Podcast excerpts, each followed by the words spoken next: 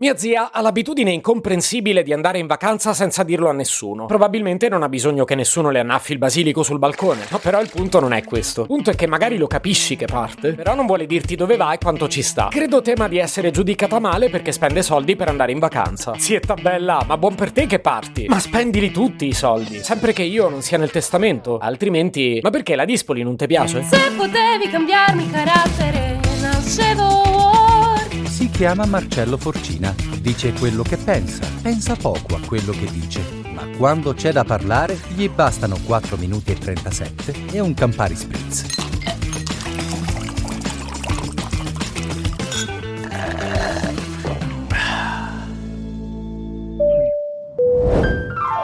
Durano troppo poco, che non hai i soldi per permetterti il viaggio che vuoi, che devi fare la fila in aeroporto, che in una settimana hai mandato in bacca la dieta, che ti hanno smarrito i bagagli, che devi portare i pensierini alla mamma, che ha piovuto tutto il tempo, hai quando torni c'è il sole. Insomma, le vacanze, che dovrebbero essere il momento più spensierato dell'anno, alla fine pure quelle diventano fonte di stress. Ma questi disagi qua li posso persino capire. Direi che sono tangibili. Un altro paio di maniche è invece il cosiddetto vacation shaming. Pensate che hanno dovuto inventare un termine per sta roba. Con l'espressione vacation shaming si intende l'ansia da richiesta di ferie al capo. Secondo una recente ricerca americana, il fenomeno è in aumento soprattutto tra i giovani. A sperimentare questa condizione è il 63% dei millennial, che arriva a rinunciare a giorni e ore di ferie. Peggio di così fanno solo quelli della generazione Z, la cui percentuale sale al 76%.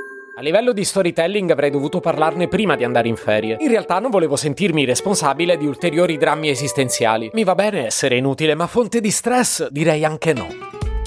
Vediamo di mettere ordine. Mi era già noto il fenomeno delle persone che non potendo andare in vacanza fanno scorta di viveri, annunciano la partenza e si chiudono dentro casa, pubblicando qua e là alcune foto scovate su internet per fingere di essere partiti davvero. Queste tristi casistiche assecondano l'aspettativa sociale di partire e andare in vacanza, un'aspettativa che dà per scontato che tutti abbiamo le risorse necessarie per potercelo permettere, cosa che invece non è. Benché io sia un tenace sostenitore delle ferie estive come una reale necessità, prendo benissimo che a volte ci sono ben altre priorità. Ecco, l'effetto del vacation shaming è esattamente il contrario. L'aspettativa sociale in quel caso è che non si vada in vacanza, perché è da deboli farlo. E qualcuno, piuttosto che cedere a questa debolezza, preferisce non partire, oppure preferisce non dirlo, o si sente in colpa se parte e lo dice. Per la vergogna non pubblica neppure una misera storia. Ragazzi, ma che viaggiamo a fare se non possiamo pubblicare storie su Instagram? Capirai, qua si apre un altro capitolo. Si può viaggiare come senza pubblicare sui social? Si può persino mangiare senza fare una una foto al piatto. Cioè, così mi dicono, io non l'ho mai provato.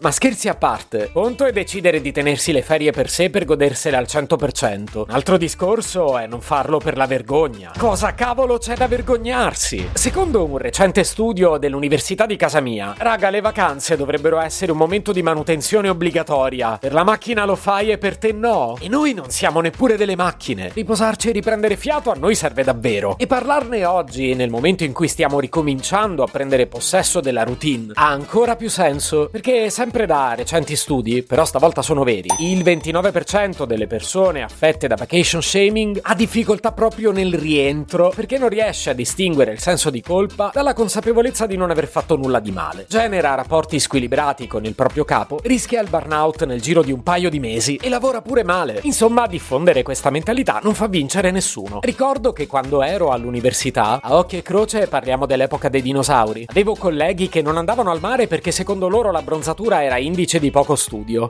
Io questo errore non l'avrei mai fatto. Mi bastava un cerone bello coprente. Se potevi cambiarmi il carattere, nascevo Ward. Un podcast inutile, effervescente e tossico, come una pasticca di mentos in una bacinella di Coca Zero. Questa serie è disponibile su tutte le principali piattaforme di podcast: Spotify, Apple Podcast, Google Podcast, Spreaker, Amazon Music e a breve anche sul citofono di casa tua. Stelline, recensioni e follow sono molto graditi.